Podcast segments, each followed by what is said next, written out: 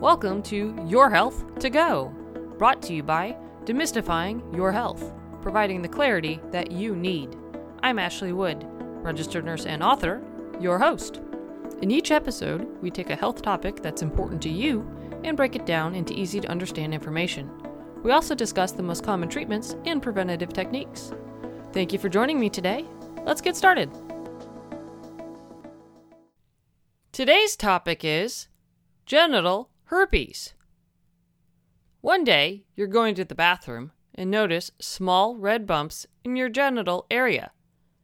At first, you don't think much about it until the next day when you start having pain and itching in the same place. You go to the doctor and find out that you have genital herpes. How did it happen? What can you do to treat it? Can you prevent it from coming back? Genital herpes is a sexually transmitted infection, or STI, caused by the herpes simplex virus, HSV. It's spread through skin-to-skin contact. There are two types, HSV-1 and HSV-2. HSV-1 most often causes cold sores or fever blisters around your mouth. It can be spread to the genital area during oral sex. HSV-2 is the type that is more likely to cause genital herpes because it's very common and highly contagious.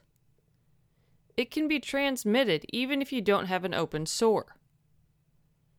It's key to note that the virus doesn't live outside the body very long, so it's almost impossible to get infected through contact with toilets, towels, or other objects.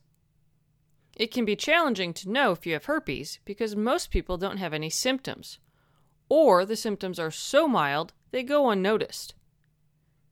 If you do have symptoms, they usually begin about 2 to 12 days after exposure. Symptoms can include pain or itching in the genital area, small red bumps or tiny white blisters, ulcers if blisters rupture and ooze or bleed, and scabs, which are ulcers that have crusted over. Typically, sores appear where the infection entered your body, such as the buttocks, thighs, anus, mouth, and urethra, which is the tube that connects your bladder to the outside. Women can also have sores in or on the vaginal area, external genitals, and cervix. For men, they can develop sores on their penis or scrotum. Some individuals have flu-like symptoms during the initial outbreak, such as swollen lymph nodes in the groin, headache, muscle aches, and fever. Herpes is different for each person. Symptoms typically recur, with some individuals experiencing numerous episodes each year. The good news is that in most cases, the outbreaks happen less frequently over time. Before a recurrence of the sores, you might feel burning, tingling, and itching where the infection first entered your body, and have pain in your lower back, buttocks, and legs. Typically, recurrences are less painful and heal more quickly. Also, recurrences are less frequent with HSV-1 infections. Certain factors can increase your chances of developing herpes. The first is being a woman, because the virus is more easily transmitted from men to women than from women to men. The next is having multiple sexual partners, because this elevates your potential exposure rate. Many complications can result from a herpes infection. It places you at a higher risk for developing other STIs. You can have bladder problems because herpes sores can cause inflammation around the urethra, resulting in swelling that makes it too hard to urinate. Herpes can result in inflammation of the rectum lining, especially for men who have sex with men. In rare cases, herpes can lead to inflammation of the membranes and cerebrospinal fluid surrounding your brain and spinal cord, resulting in meningitis. Newborns can be exposed to the virus during the birthing process, which can cause brain damage, blindness, or death for the newborn. There isn't a cure for genital herpes. However, there are medications that you can take to help sores heal sooner during an initial outbreak, lessen the severity and duration of symptoms in recurrent episodes, and reduce the frequency of recurrences. They can also help minimize the chances of transmitting the herpes virus to others. These medications are called antivirals and include acyclovir and valacyclovir.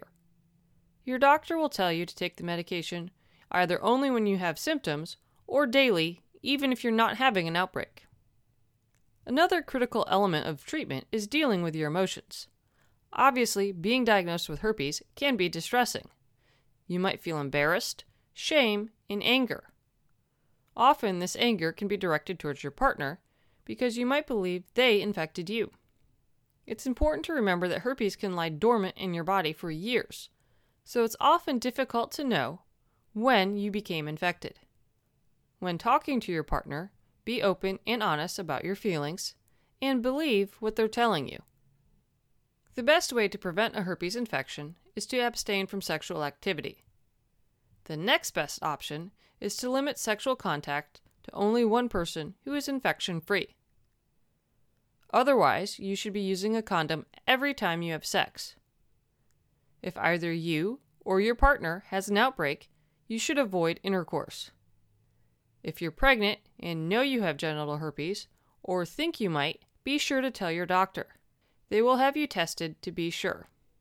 If positive, they'll recommend you start taking antiviral medications late in your pregnancy to try to prevent an outbreak around the time of your delivery. If you do have an outbreak, your doctor might suggest a cesarean section to reduce the risk to your baby.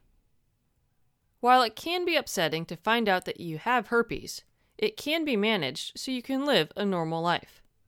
If you have any questions or concerns about genital herpes, please speak with your doctor. If you'd like more information, please visit Medline Plus's Genital Herpes page. Thank you for spending some time with me today. If you found the material to be valuable and helpful, please tell your friends about us. We're on social media, so like and follow us there to stay up to date on our latest information. You can also sign up for our weekly newsletter on our website. Stay healthy, and please join us next time on Your Health To Go.